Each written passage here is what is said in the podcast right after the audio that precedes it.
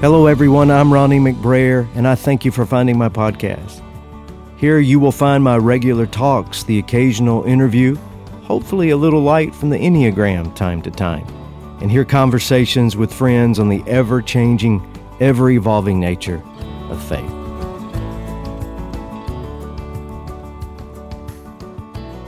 If you are burned out on religion, to quote Eugene Peterson's marvelous paraphrase, but your faith is still important to you, or if you consider yourself a spiritual exile with no real place of belief to call home, then I have you especially in mind, and I hope you'll stick around.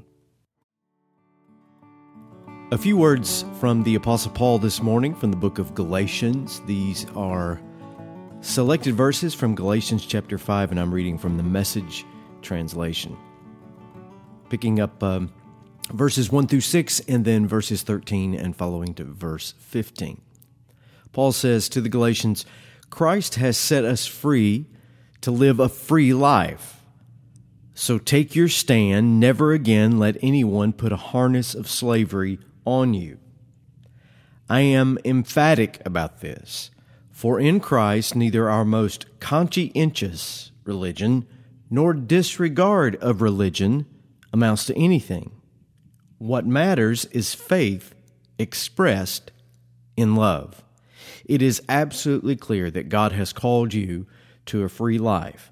Use your freedom to serve one another in love. That's how freedom grows. For everything we know about God's Word is summed up in a single sentence love others as you love yourself. That's an act of true freedom. If you bite and ravage each other, watch out. In no time at all, you will be annihilating each other. And where will your precious freedom be then?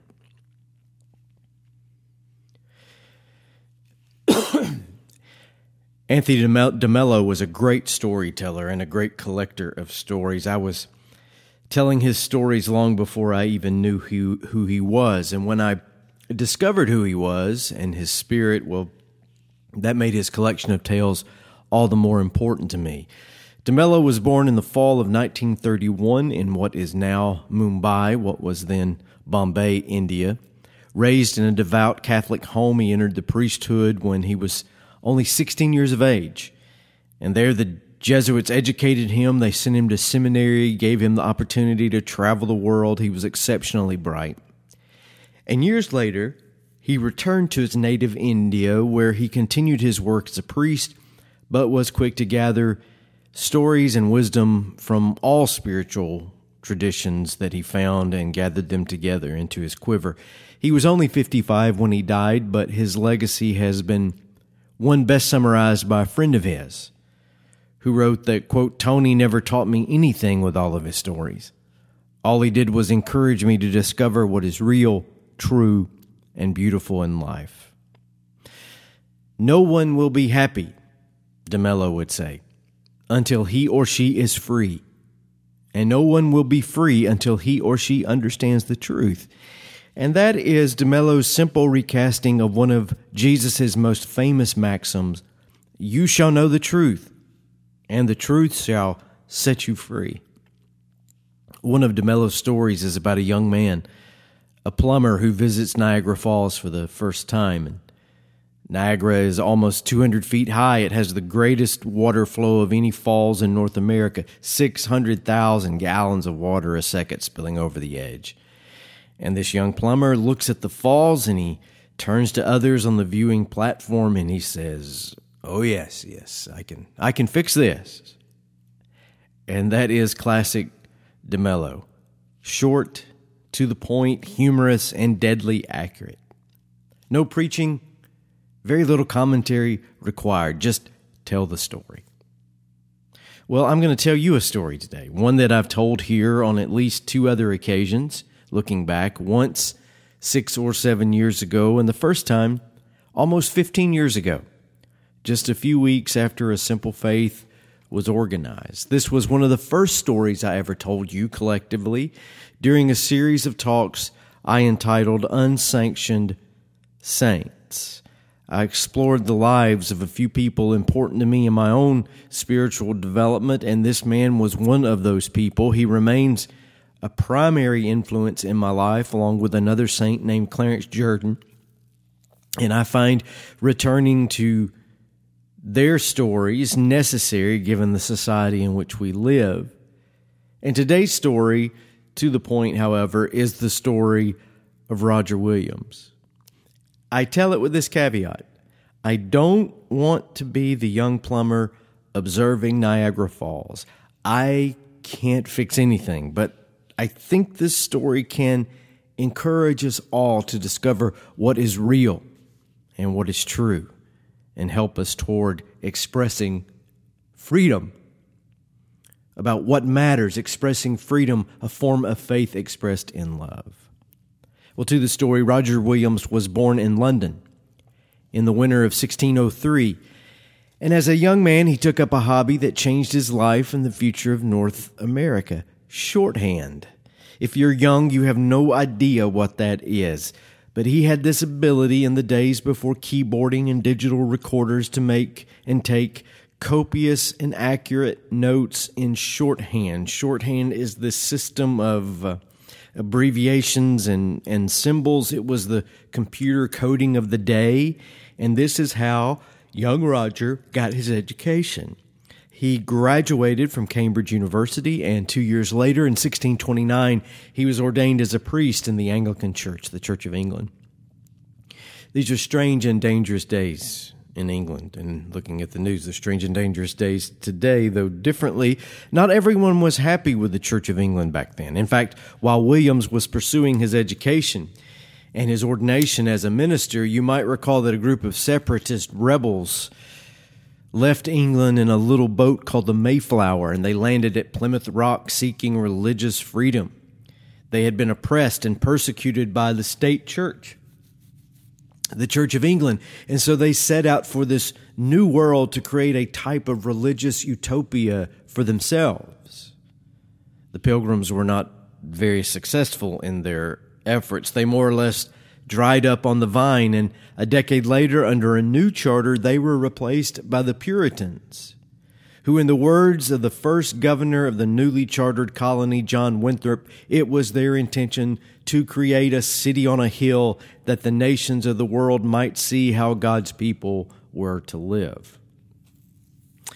Roger Williams in 1630, 27 years old, was irresistibly drawn to this kind of idealism and so he and his wife, her name was Mary, they had been married for less than a year. They set sail for Massachusetts. Freedom from the Anglican Church was on their mind, and the hope of being a part of a community of faith that would be radically different than anything they had ever been a part of previously. He arrived in Boston 1631 and quickly moved to the village of Salem, Massachusetts where he became the became the pastor of the Puritan church there and he started preaching every Sunday. Preachers preach and sometimes that preaching gets them into trouble not only with the congregation but with the larger community and young Roger got into hot water almost immediately. Why? Well, he believed in what was a novel idea at the time that the state had no right to enforce a particular religion onto its citizenship. He believed in the odd idea that was very foreign in Europe at the time that there should be a separation between church and state.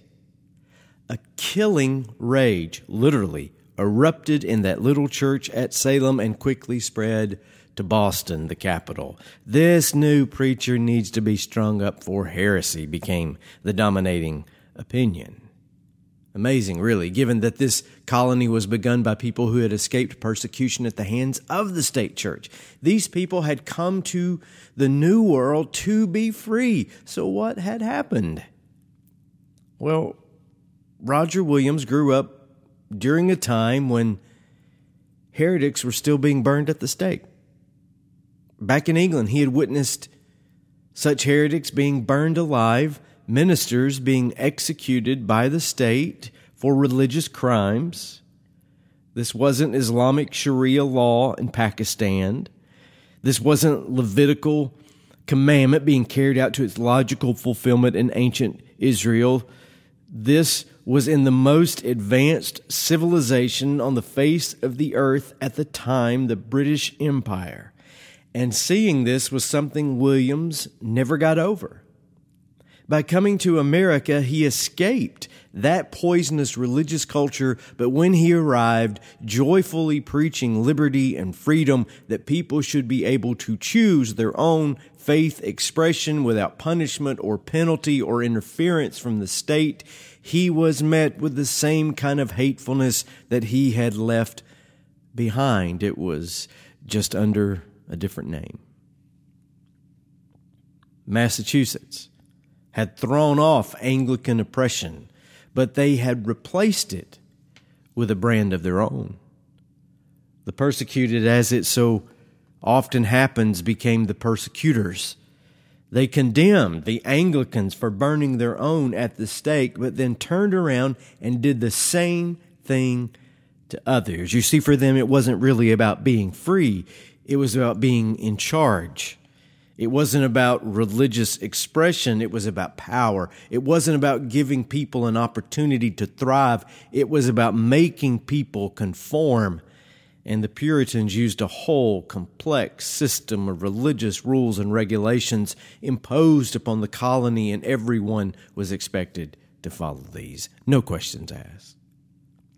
One funny example comes directly from the writings of Roger Williams when he first arrived in Boston, the pastor of the Boston church, who was a, a, terribly sour man named John Wilson, had recently announced that children born on Sunday would be denied the holy sacrament of baptism. Couldn't get baptized. Why? Because the mother of the child was, get this, guilty of working on the Sabbath laboring, literally, on the Sabbath, thus breaking the law of God. But it gets even better. It was presumed by Reverend Wilson and others at the time that all children were born on the same day of the week in which they were earlier conceived.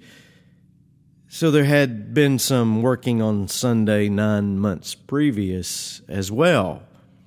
Of course, the pastor had some trouble on his hands and had to rewrite his theology when his own wife gave birth on a Sunday to twins. Now, it's one thing for a church to have some wacky beliefs, it's another thing altogether for the state to be able to enforce those beliefs at the end of a sword or a gun or a hangman's noose. But, but that's exactly what was happening.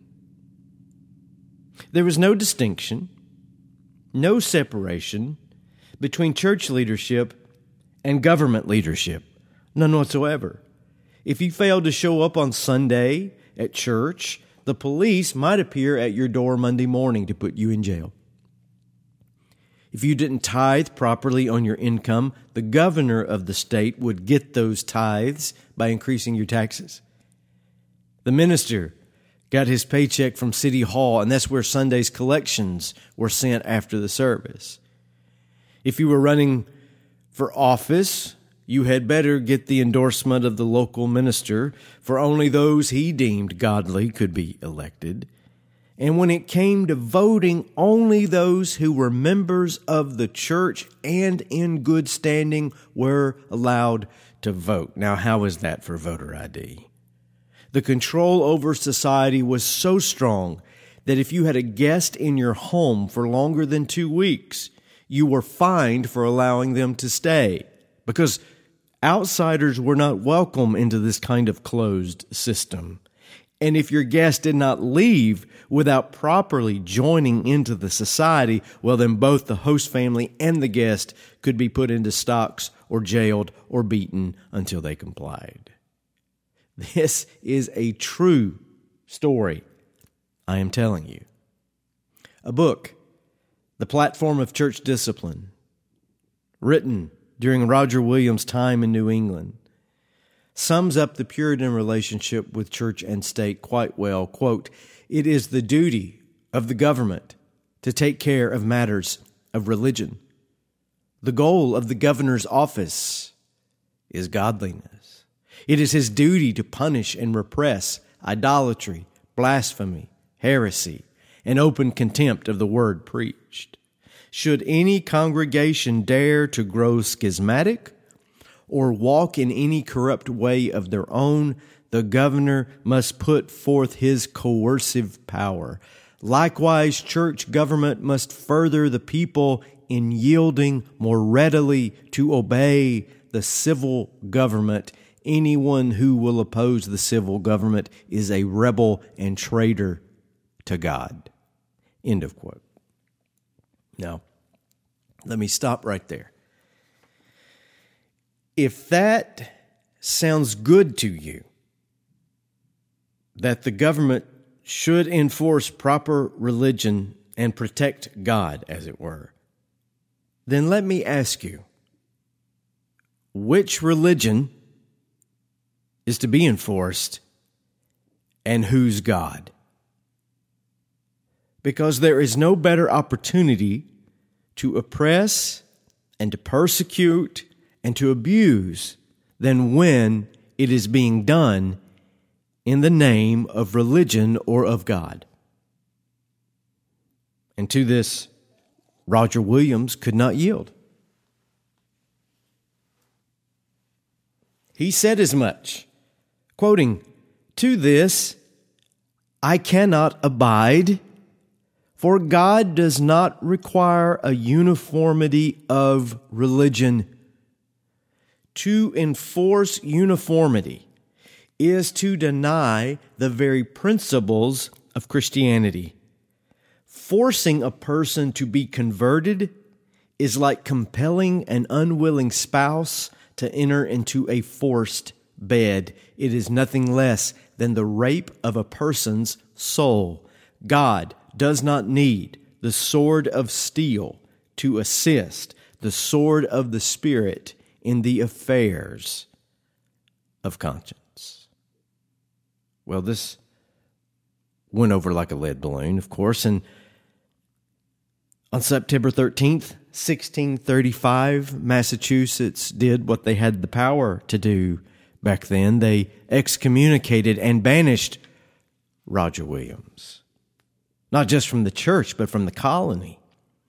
Then they devised a plan to arrest him in the middle of the night and deport him back to England, where they had cut a deal with the very people they had escaped from themselves to have him burnt at the stake. They wouldn't do it themselves.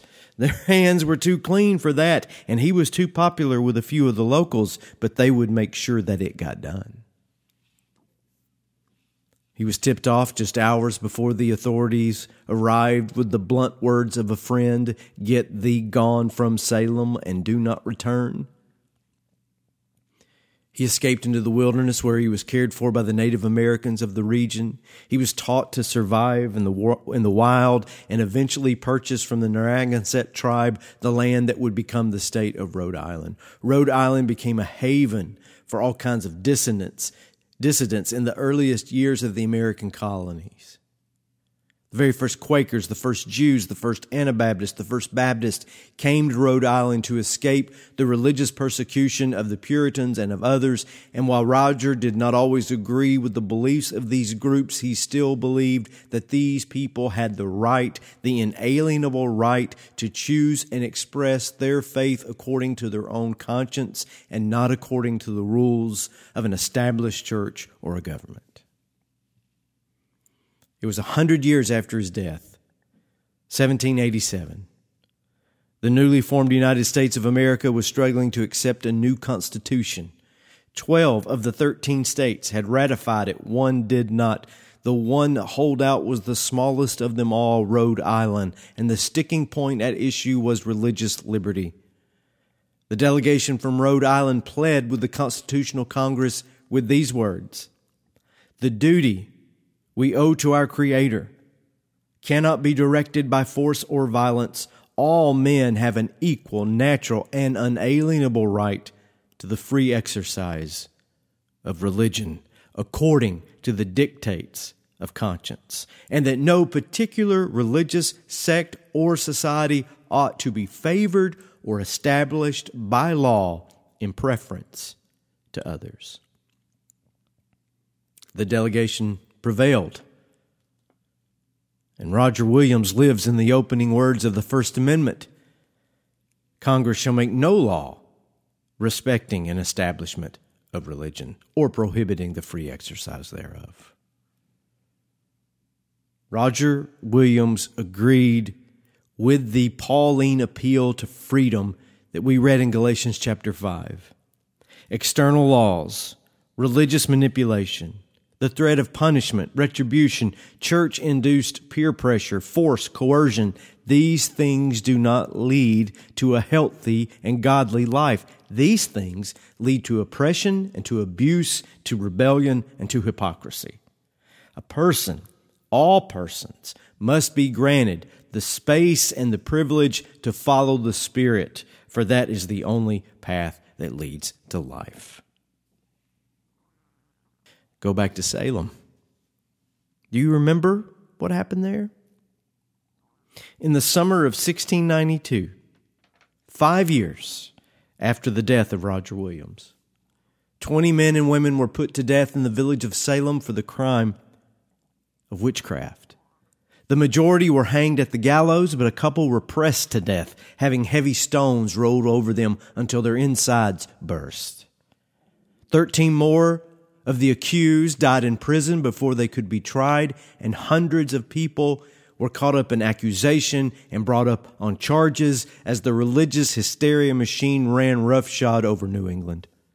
All of it originating in that little church at Salem, Massachusetts, that little church that had spurned the words of freedom and grace, the little church where Roger Williams had appealed to Christians to behave as Christians. These evangelical and Protestant forebears were putting people to death over issues of faith on American soil. So it's no wonder that when John Winthrop, that governor of Massachusetts, who wanted his colony to be that shining city on a hill, he asked his friend Roger Williams to recant of his strange beliefs to leave the Indian tribes, quote, of the wilderness and come home? That Roger Williams responded, I cannot, for I feel safer down here among the Christian savages than I do among you savage Christians. Here is a word for we who live in the age of Islamic jihad and radicalized Christian nationalism. Whenever governmental power is fused with religious authority, and it doesn't matter which government or which religion, it is a fearful and dreadful thing.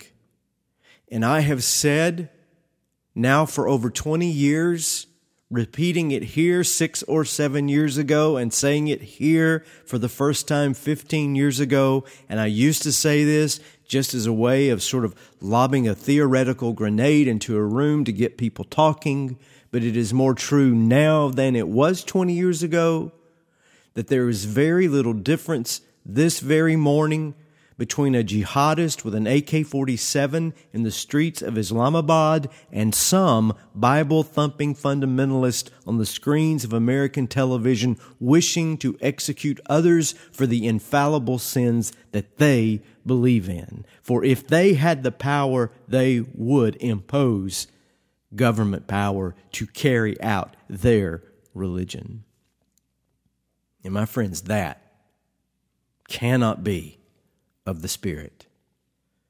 That is a thirst for power and control and punishment, and it will always end in the same place.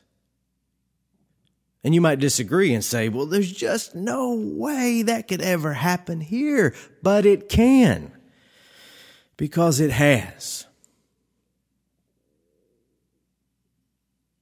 And it is the repeating cycle of history. The law that exiled Roger Williams to the wilderness was not repealed until 1936, when the Massachusetts House finally ended 300 years of calling Roger Williams a heretic. But with Roger, I would much rather be called a heretic if that means never harming a single soul in the name of my religion. If it means remaining committed to faith that expresses itself in love. That's what it means to get gone from Salem. And that's what it means to be free.